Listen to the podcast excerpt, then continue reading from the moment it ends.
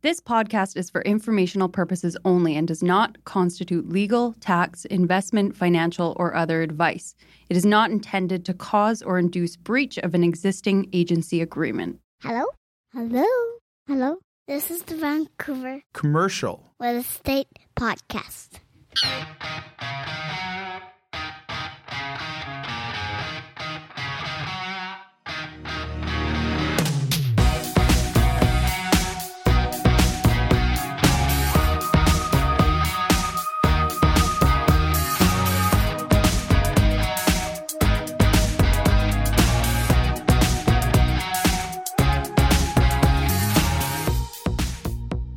And welcome back to the Vancouver Commercial Real Estate Podcast. I'm Cory Wright. And I'm your other sometimes host, Matt Scalina. Well, I'm not going to lie to Matt. I didn't sleep last night. I was so excited for this episode today. I know we've got Doug Porter.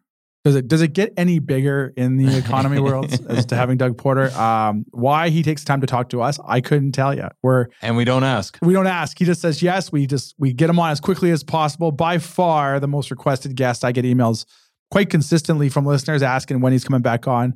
Chief economist, Yeah. you'd say. Ch- For- chief economist at, at at BMO. Yeah. It's just like, does it get any bigger than that? We've had Doug on a couple times, and he's been so fort- he's been so insightful, outlining everything that goes into it. And he really dives in like the underlining stuff that really affects how inflation works, how rates work, where where where, where rates might go. Usually, when we're doing these podcasts, I'm sitting there rambling off questions.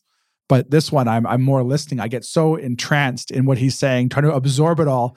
You just run with it, which is great. So I appreciate it. Thank you for doing that. Well, no, you know what? I just had a lot of questions and and yeah, it was great having Doug on the show. It's uh I feel like I've said this on on the Vancouver Real Estate podcast, but some guests you're just like, I can't believe I have a half hour to ask this guy whatever I want. Oh, I know. It's And- it's and, amazing. uh, And, that like- was that was and they're the- sharing their insight and and when they're looking at this from a national level and a, a world level, like an international level, and just how things get broken down and what is what, like it's it's so insightful. There's so much to take away every time we have Doug. We're just so appreciative of him joining us as he does. Absolutely. Uh, before we get to that, Cory, one thing I just want to mention because uh, I don't know if you're up to date. I know you're you're you're you've bought new shoes for the run Oh, yeah, October yeah, sixth yeah, uh, at three yeah. p.m. Jayden Lee's running from. BC Children's Hospital all the way to to Chilliwack, the long route, 100 miles. He's trying to raise $150,000 for BC Children's Hospital. I just wanted to say because I know that you, as I understand, you're showing up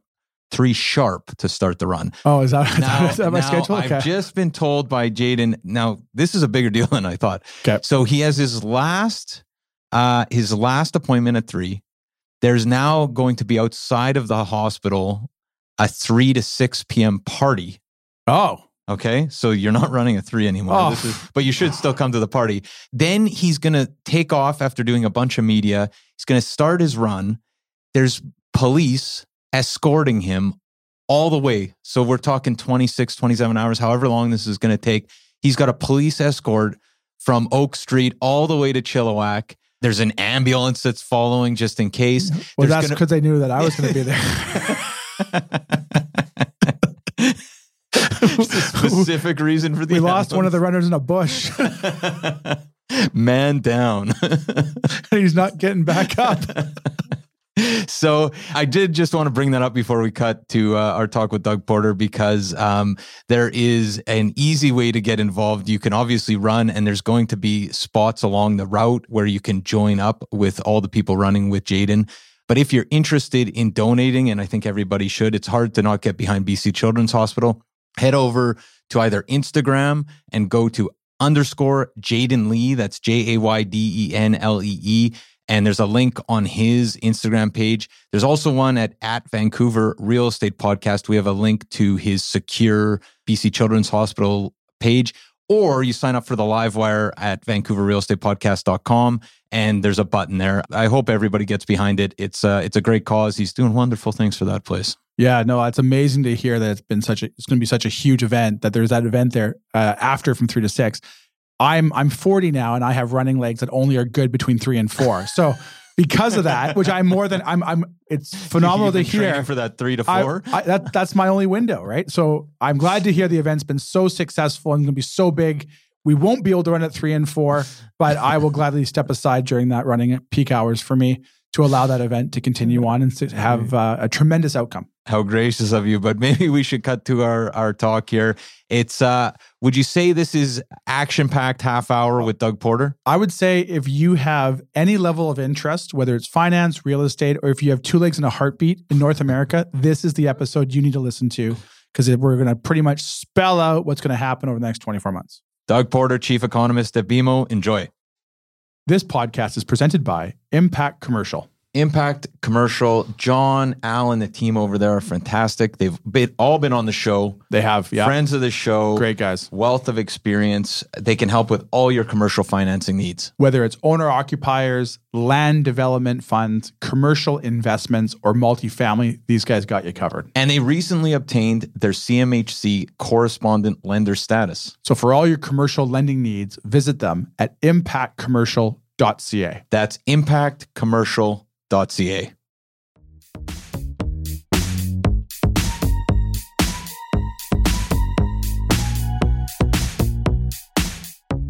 Okay, we're here with Doug Porter, chief economist at BMO. How you doing, Doug? I'm doing well, and thanks for having me. Yeah, no, th- thanks so much for taking the time. Uh, we really appreciate it. We always start our show by asking our guests, can you tell us a little bit about yourself? Yeah, sure. I've uh, actually been uh, an economist uh, for my entire career. I, I, I, know that sounds very exciting. Um, I, I, I, started at the uh, started at the Bank of Canada back in uh, in the early 1980s, but I've been on Bay Street since 1984. Most of the time, not all of it. Most of it has been with the Bank of Montreal, and I've I've been a chief economist uh, here in Toronto with with the bank for for a little bit more than 10 years. I manage a team of, um, of of about 16 people a couple of whom are now in San Francisco. We uh, we just recently acquired the Bank of the West, which is now part of BMO. So we have a small economics group in uh, in in San Francisco now. Um, and I would I would assert or suggest that uh, that we're probably the best uh, best economic shop in Canada. well, Doug, uh, like I said, for those who listen to the podcast, you need no introduction. We appreciate you taking the time. By far, the most requested guest we always get is to have you back. So we appreciate that. So I guess I'll, I'll lead off with the questions. I know we've been we've been looking forward to this. What's going on? How interest rates are up. Inflation seems to be up over last month's stats. Can you maybe just give us a, a, quick, just broad strokes of just where we're at right now before we can sort of dig into some stuff in more detail? So I think the really big story, and, and arguably this has been the story, the economic story for, for 2023, is just how resilient uh, the North American and the, and the global economy have been. When you think back to a year ago, it was pretty much conventional wisdom, and I, I would say the consensus forecast uh, that North America and Canada specifically were going to go through at least a mild recession this year. That has not happened. Uh, I'm not going to tell you that the Canadian economy has been a, a ball of strength. It hasn't been. Um, but it's it's it's held up better than I think most expected, and definitely the U.S. economy has held up better than expected. And mostly as a result of this, we find ourselves with higher interest rates than I think anybody really expected a year ago. Uh, the Fed, you know, has made no promises about being finished raising interest rates. The Bank of Canada has made no promises, and and maybe the you know the major story here in the last couple months in financial markets is that long-term interest rates, bond yields are just grinding higher. And you know, for instance, uh, as as as we speak, uh, ten-year yields in Canada and the U.S. are at levels that we haven't seen since 2007. So basically, you have to go all the way back to before the global financial crisis since we've seen yields at, at these kind of levels. And you know, just just to put in perspective, like recently we had the, the ten-year yield in the U.S. touch four and a half percent. It was just 4% at the end of July. It was 3.5% back in May. That, you know, that is arguably one of the most important interest rates in the world. And it's gone up by roughly 100 basis points in a matter of a few months. That's, that's a big deal. And, and again, a lot of it just goes back to this underlying theme of economic resilience. And, and frankly, what that means is higher rates for longer. How do you think about the resilience, Doug? Because I think it, it's caught everybody a little bit off guard. Uh, what what accounts for the resilience in the North American and Canadian economy? Well, there there are a few things to point to, but I would I would say the overall story has been the consumer, and a lot of it just goes back to the fact that uh, consumers in both Canada and the U.S. were sitting on a lot of savings after the the pandemic. Now, and I still believe there was a lot of pent up demand too for things like travel and entertainment. I mean, look at the demand for Taylor Swift tickets. Maybe that's a bad example, or rather, nope. rather specific example. um, but uh, there's a lot of demand still for for travel and entertainment in in particular. And you know, as I said, consumers were sitting on a lot of savings.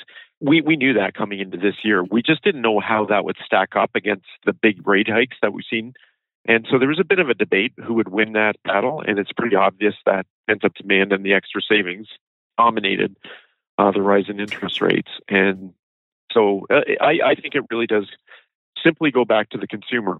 I, th- I think the other piece of the puzzle is that the, the, labor market is still pretty strong. Like, and, and we'll get into this later. I think you know we have seen some softening in in the labor market a, a little bit around the edges, but the big story there is we, you know, we've still got one of the lowest jobless rates that we've seen in, in decades in both Canada and the US. And, you know, even though there's been some cooling, we've still been adding a lot of jobs in both economies. So uh, underlying income growth has remained relatively firm throughout this uh, this episode. And so, you know, uh, ultimately, it's been the consumer who still managed to to slog ahead, even even in the face of a dramatic run up in interest rates. Doug, do we kind of nail the soft landing, or or do you see Canada heading into a recession either by the end of this year or early 2024?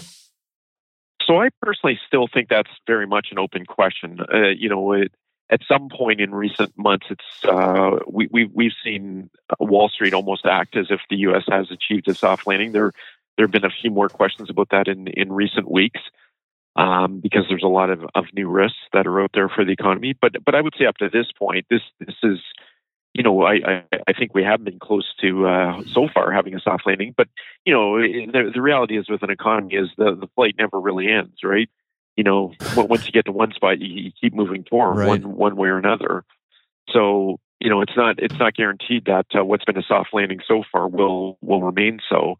And I think there is a little bit of a distinction between Canada and the US. We we actually do have a somewhat weaker outlook for the Canadian economy than the US economy.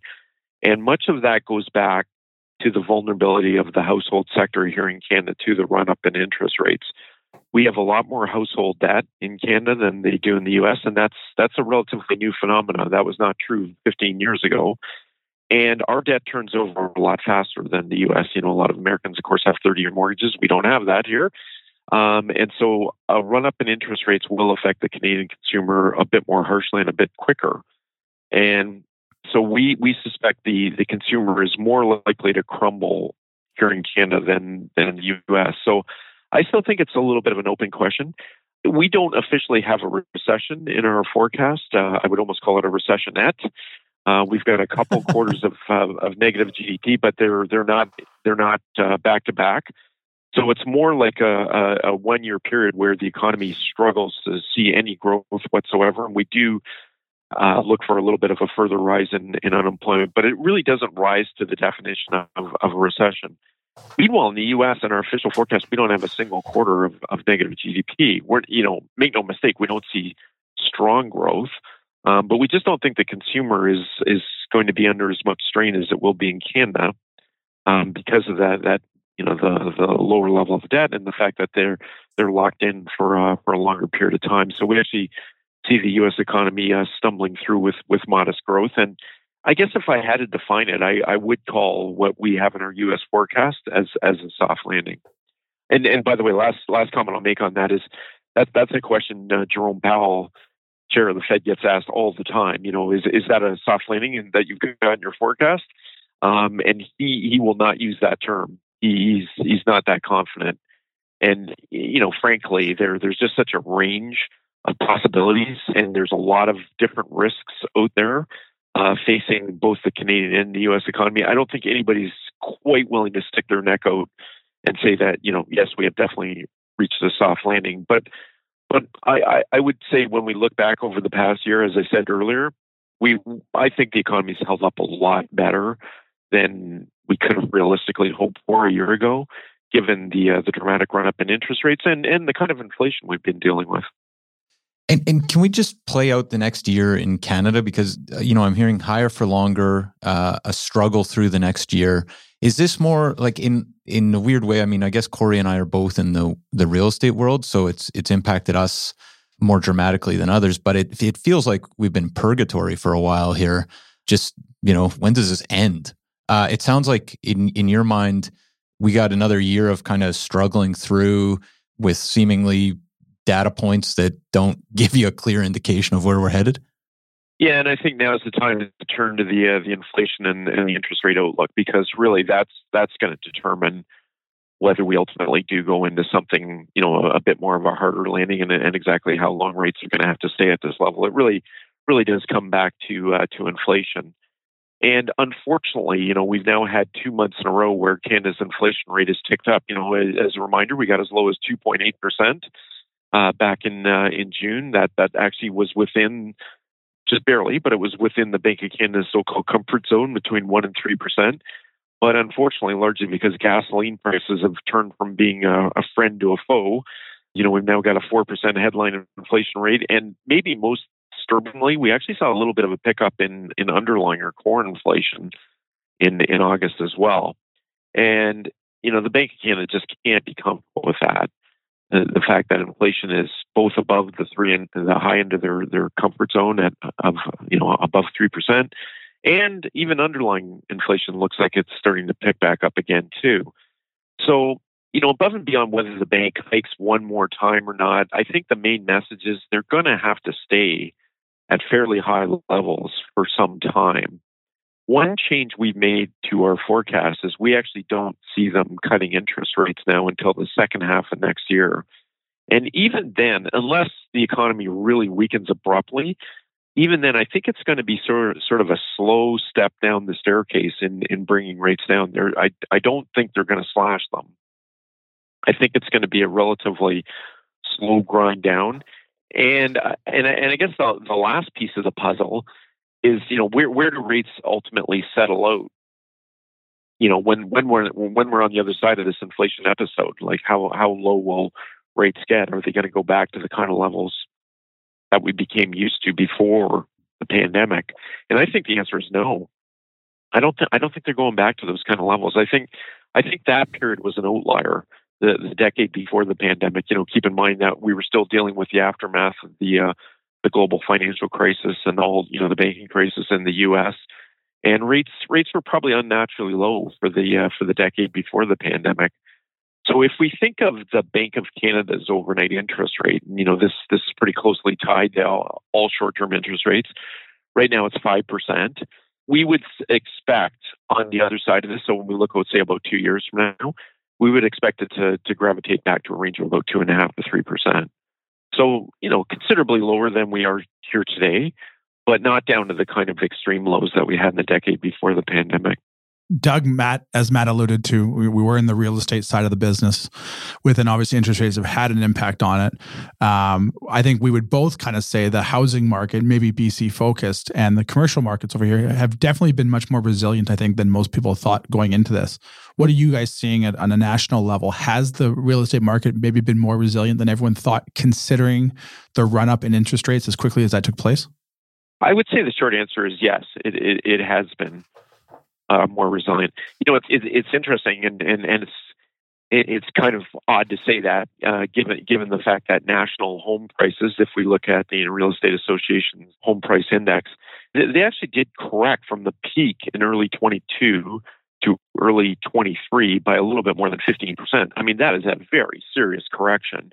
But I would say, if anything, that was less than many of us expected, given the kind of interest rate hikes. Like we and you know other others we're looking for a national decline of 20 to 25 percent. And of course, there are big differences regionally in, in terms of both that forecast and what actually happened.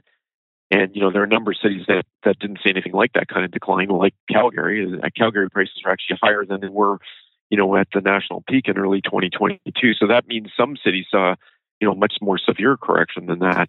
I, I would say BC did better than average. You know, it wasn't quite in Calgary's league, but if I look at Vancouver and the, even Victoria to some extent, that area held up better than, say, central Canada, especially Ontario. Now, Ontario had the biggest boom during the pandemic, and it's had the biggest hangover since. So Ontario's been, you know, sort of the high beta region of, of the country. But I, I would say if we look at it nationally, you know, we did we did get a nice little, you know, prices started to come back during the spring and uh, and early summer when uh, when the Bank of Canada, you know, looked like they, uh, they they might be done raising rates, which you know I think astonished a lot of us how quickly the housing market started to get back up off the mat again. And you know, frankly, I think that's one of the reasons why the Bank of Canada started to raise interest rates again because housing did look suddenly you know so so resilient so, you know, it's it's almost like the real estate industry has to be a little bit careful what they hope for. Right. Because, you know, the bank is watching real estate very, very closely. And and if real estate is a bit too healthy, then, you know, that actually raises the risk that the bank might raise rates further again. That's that's certainly one aspect of or one one thing that's going to go into their decision of whether they actually do ultimately have to raise rates uh, one more time or not.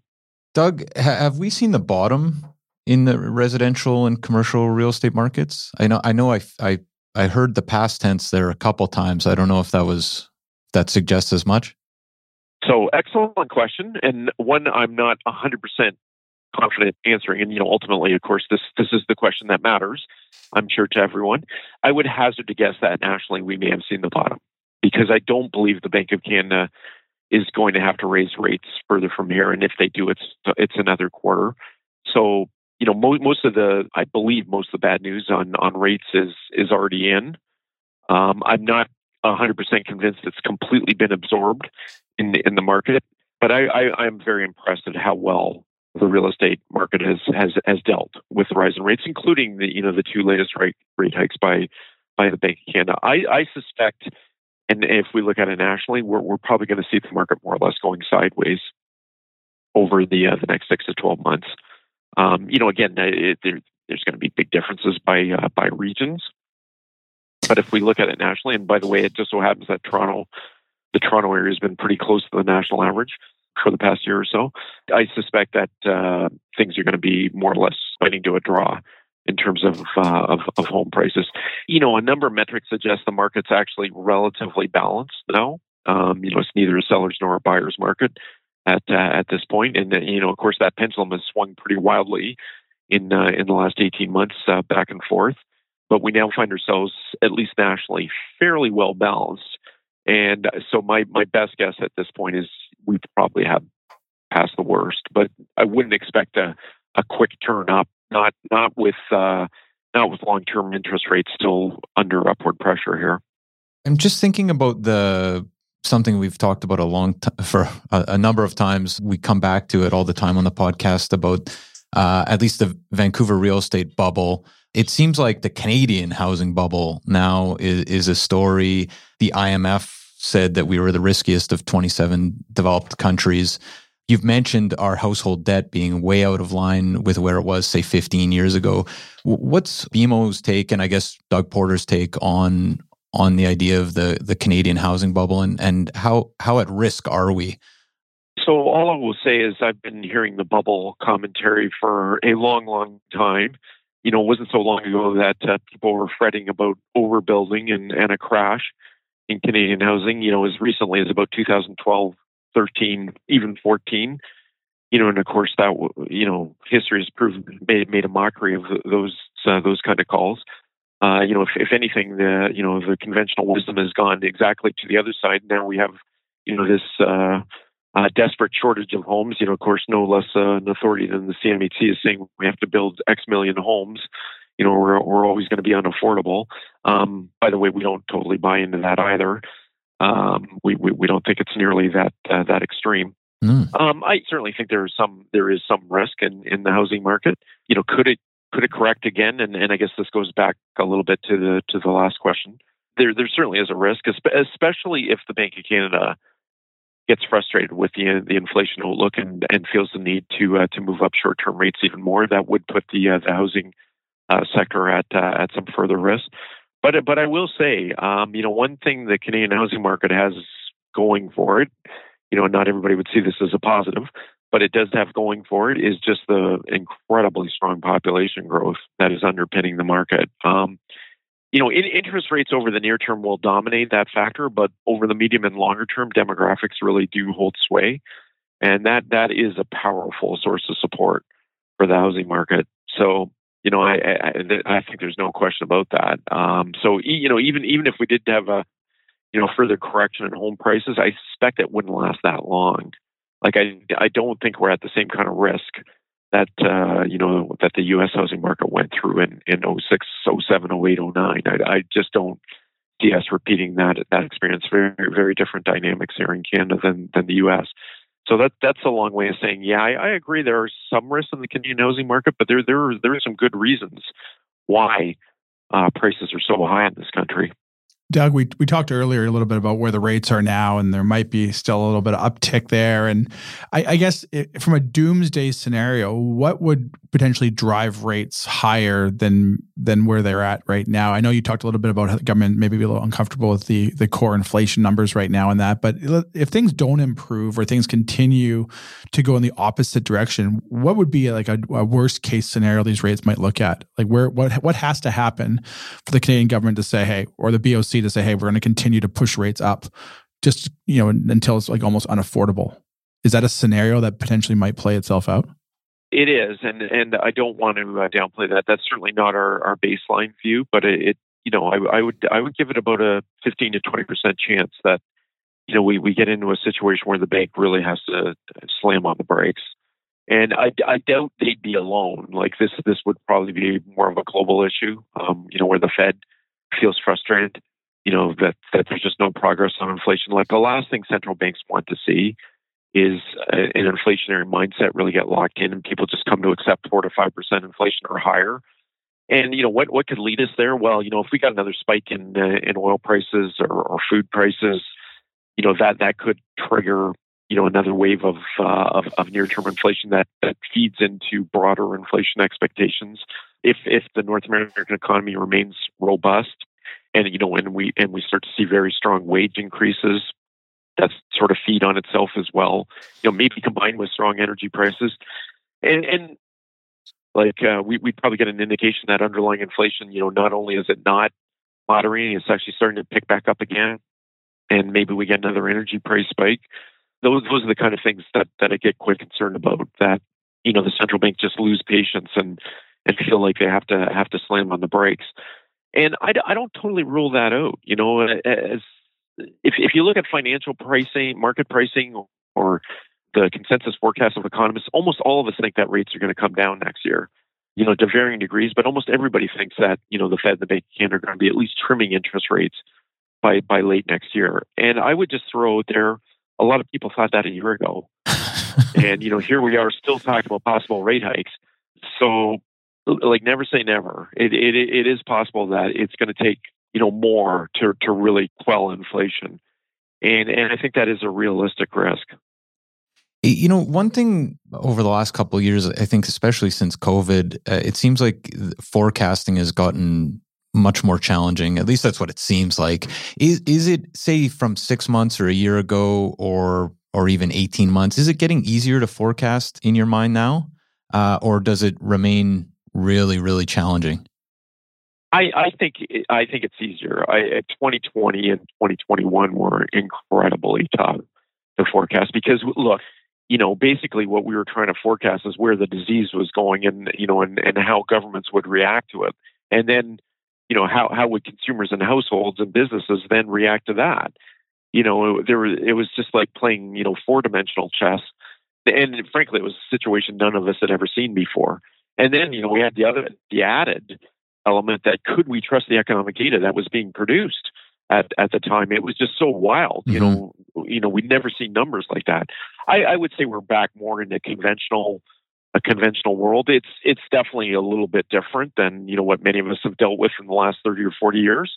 But it's not unheard of or unseen before. Like we're not having to guess you know whether COVID's going to have another wave or not, and you know whether the government's going to shut us down or not um, you know, we don't have to make those kind of forecasts anymore. So I, I, I, think it's a bit, it's a bit easier now. Well, it's a lot easier now than it was in 20 and 21. It's, it's, a, I would say it's a little bit tougher than it was before COVID, but not.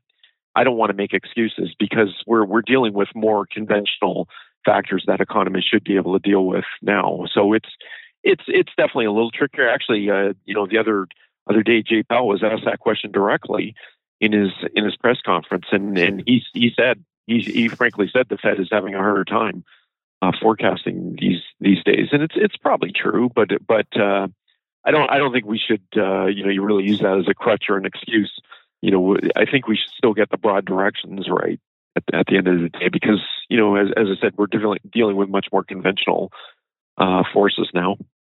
You know, you know, Doug. I feel like in the last, especially in the real estate world, everybody's become interested in employment data and all these things that we never used to care about.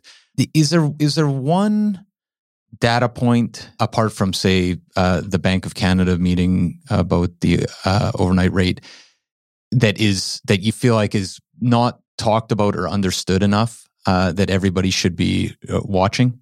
It, it, depends how obscure you want to get, but uh, but I would say the one indicator that you know, frankly, even economists didn't pay much attention to. It was out there all the time, but we never really paid that much attention to it before the last couple of years but it's become pretty important are the monthly job vacancy numbers. And both Canada and the US produce them. And they give you a pretty good indicator of how just how tight the job market is. Now, a lot of people have said, you know, some of those job vacancy numbers are a bit bogus because, you know, firms might be advertising jobs that they don't actually have. You know, it's almost like a defensive measure to like keep a stable of possible workers. But, you know, even to me, that's a signal. If if firms think they have to have, you know, you know, have to be able to looking just in case. That gives you an idea that they think things are tight. And it's, it's interesting. The job vacancy numbers basically peaked uh, in in late 21 or early 22. That that's when the job market was at its most tight. And in both countries, those numbers have come down, but there's still there's a, still a lot more vacant jobs reportedly than there were before the pandemic. And that's that's kind of a uh, to me a key to watch is is how quickly are those vacancies coming down? Uh, because that'll, if, if they really start to come down, that'll give the Fed and the Bank of Canada some sense that the job market's loosening and they don't really have to slam on the brakes much more. So that that's a new, somewhat more obscure indicator that uh, that that we're paying attention to. But if you're talking about broad numbers, the, the look the two most important still out there are the monthly job numbers uh, that that actually are separate from the job vacancy numbers. So the unemployment rate, I say uh, personally, I think is the most the single most important number in the, in the employment numbers, and and definitely the CPI report, the consumer price index, in in both. You know, ultimately, the Bank of Canada is targeting inflation, so the consumer price index report is is the single most important economic report that that uh, is produced every single month. Last question for you, Doug, and we really appreciate your time. What will be the headline for the rest of 2023 and 2024? So, uh, you know, I, I'm often asked what what keeps me awake at night, and frankly, it, it, it isn't economic factors; it's geopolitical factors. And you know, what's what's the kind of thing that could tip us in into a downturn now? Uh, like the economy is somewhat fragile at, at, at this point after the rate hikes. I, I think it is, you know, some of the geopolitical risks that are out there that are that are probably most threatening and, and it's interesting, um, you know, of course, in 2024, a lot of countries are going to have elections, including the U.S. And I think realistically, next year will be dominated by the by the 24 election. I think that that's going to absolutely, you know, it's probably going to dominate economics in uh, in in the year ahead. Um, and frankly, the, the the election, the coming election, politics could even somewhat make the Fed and the Bank of Canada a bit shy, mm-hmm. especially mm-hmm. the Fed, about raising interest rates further. You know, they do not want to become a political football. They don't want to become part of the conversation. Uh, the Bank of Canada at points has been part of the political conversation here in Canada. Uh, so, in a word, I, I actually think politics and geopolitics are actually going to dominate over the next year. But that that's a bit out of my uh, out of my scope. Uh, I would I would say hopefully the story is going to be that inflation has come down a bit and we're finally looking at some interest rate relief by the end of next year. I hope so too, Doug. I, all of our all of our listeners uh, will be familiar with you, but if they're looking to find out more about what you're doing uh, yourself and over at uh, at, BMO, uh, where's the best place to go? You, you can just Google BMO Economics, and uh, almost all of what we produce uh, is is available on on our website. And I would encourage your listeners to to to take a look and poke around. I think we have lots of uh, great stuff there, and uh, you know, like I said, you don't need a password to uh, to read most of our stuff or look at our forecast. Well, Doug, thank you once again for taking the time to join us today. All of our listeners appreciate it no end, and we look forward to hopefully having you back on in the near future when we see the rate start going in the right direction. Cory, Matt, thanks for uh, thanks for having me and great talking to you. Excellent. Okay. Thanks so much, Doug. Take care. Bye now. Bye bye.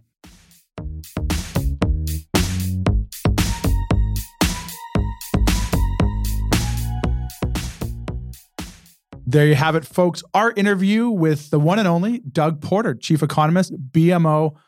I don't even know where to start. This is one where I'm going to listen again. Yeah, you have to. Uh, have to. Yeah, because I feel like I'm. There's a lot of things he said that I'm. I'm processing. I'm in the. Yeah. I'm in the processing stage. Uh, Yeah. This is how it works. Doug's processing very quickly, as it says, is very obvious. we're gonna we're gonna listen back, take a week, listen again to really get everything out of this. But uh, man, what a great episode! one takeaway I had there is when he's talking about, you know, where do rates go back to when they get back there? And you mean, I think a lot of people, especially people in the real estate business, if you are looking at kind of where we were in like late 2020, 2021, maybe even early 2022, and we're still dealing with like COVID type interest rates though, if you're buying assets and you're you need those type of cap rates and interest rate numbers to make your investments work, I think you have a challenging 2025, 2026 ahead of you when those numbers come due for refinancing because those were, you know, outliners, outliers when it comes to how rates were going to go. And I think Doug made a good point talking about where do they go when they're coming back. And and one thing that you know I never really put as much thought into this, but obviously it, it's you know he does, is the rates we saw kind of pre-COVID were probably still like the slight tailwinds we were feeling from the financial meltdown. That's why they were where they were. So I think if you're looking at numbers thinking it has to go back to like pre-COVID interest rates, we might not get back there. So we might be dealing with a little bit higher numbers moving forward, and that might be the new norm. The the or or even the old norm. The old norm, yeah. Yeah, Pre financial meltdown there. So I think that was good. He talks about the BOC rates, maybe potentially getting back to that two and a half, three percent. That doesn't mean that you're going to go to BMO and get two and a half, three percent. That's what the Bank of Canada's overnight posted rate is. You're going to show up at BMO and probably get like four to five percent type of Yeah, thing. So, yeah. yeah. So- but I uh, I'll gladly take it. Oh, Uh, yeah, right, at right now, stage, I- I'll gladly right now, I'll take I'll take six right now. uh, the other thing that I just was maybe a bit more depressing, and I'm not sure. I hope I'm wrong about this, or I hope Doug's wrong about this, but I don't think he is. The headline for 2023 2024 being all political. And and what's geopolitical, and also the the upcoming elections in the especially in the U.S. I'm just so sick of that stuff. I just can't. I can't even imagine if that's dominating the next year. I want to turn off. But Well, I think there's there's so many things that feed into that, right? And like if you look at the the liberal government here in Canada, Justin Trudeau came out and they talked about getting rid of the GST on purpose built rentals, which was a promise I think made eight years ago, yeah, but it's clearly made leading up to what's going to happen next year and how that will impact. And we're very fortunate when that news came out. I went to good friend of the show, Byron Chard, who I I might be overstating this, but I think they've got like 2,000 or 2,500 rental con doors coming down the pipeline. So who better to ask than a chartered accountant by trade that now is CEO and president of one of the biggest development companies with that much work and that much purpose built Right. rentals. So I reached out to him right away. I said, "Hey, would you come on and talk about this because you, th- you're living this?" yeah. and he was he was jumping at the opportunity. So we're Oh, very fortunate we have him coming on. But just getting back to the point about about about the liberals, there there's things starting to leak now. They're going to lead into next year, and I think this whole economy situation is going to be you know top of the political course, charts. yeah. Right? Is did the liberals or did the government put us in this position? Did they act? Did they react too slow? Did they give out too much money? It's all hindsight now, but I think it's going to be top of mind during the whole political race of how this how this impacts us moving forward. You know, it puts me in mind of a line Doug Porter said. Yeah. The flight never really ends. No, no, the plane might run out of gas, but just keeps going. Cory, how can people find out more about what you're doing over at William Wright Commercial? Uh, they can reach out to me anytime. They can send me an email, Cory at williamwright.ca. You can visit our website, williamwright.ca, sign up for the latest and greatest news, or you're always welcome to call our Vancouver head office, 604 428 5255. Tell us what you're looking for, and we will gladly put you in touch with the best broker in the province. And uh, of course, all these episodes do end up at VancouverRealEstatePodcast.com. That's our website where all things real estate related live, both commercial and residential. You can search specific as you want to get topics on the site and go back to listen to evergreen content. I would encourage everyone to do so at VancouverRealEstatePodcast.com. And I think that's another week in the can, Cory. Another week, we've got some great episodes lined up there. We've got, we've got I- Chard coming up. We're going to talk Yeah. all about how, what does this GST mean, mean for purpose built rentals. And I think people will be, for people that probably don't operate in that world, the general consensus is if you build a, a purpose built rental building, so you're creating, you know, housing and you keep the building, you don't stratify it and sell it off to the end consumer, you as that building owner are going to pay the government your 5% GST just Right. to keep the property. Yeah. So, you know, people people might be scratching their heads and think that doesn't make any sense. Right. Well, when you Why sell you disincentivizing people exactly. from building so if I have a building, especially again- purpose built rental. well, but if I have a building when it's done and it's worth a hundred million dollars, now obviously I'm going to have some input tax credits to offset this a little bit, but the general consensus is I'm writing a check for five million dollars when I'm done, and it just doesn't. It never really made a lot of sense. Um, I understand that governments get addicted to taxes, and I get that, and I understand where they go. And you mean I'm I'm believe it or not, I'm happy to pay my taxes in this country because they go to good things, but it just doesn't make sense. Like, so you we're struggling for housing. We have record-setting construction costs right now record setting land prices, record setting immigration numbers, and I want to build housing and you want to dip back into my pocket and make it more unaffordable for me to build housing that you need. So got Byron Chard coming up on there. We got John Switzer from Impact coming up. He's going to dive into all the rates and how the bonds market affects the interest rate market. So he's going to jump into all of that stuff.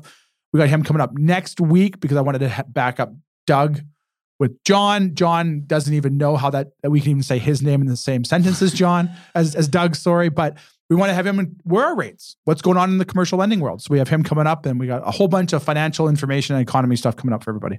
Fantastic. Have a good week. We'll be back next week. Thanks for listening. Subscribe today.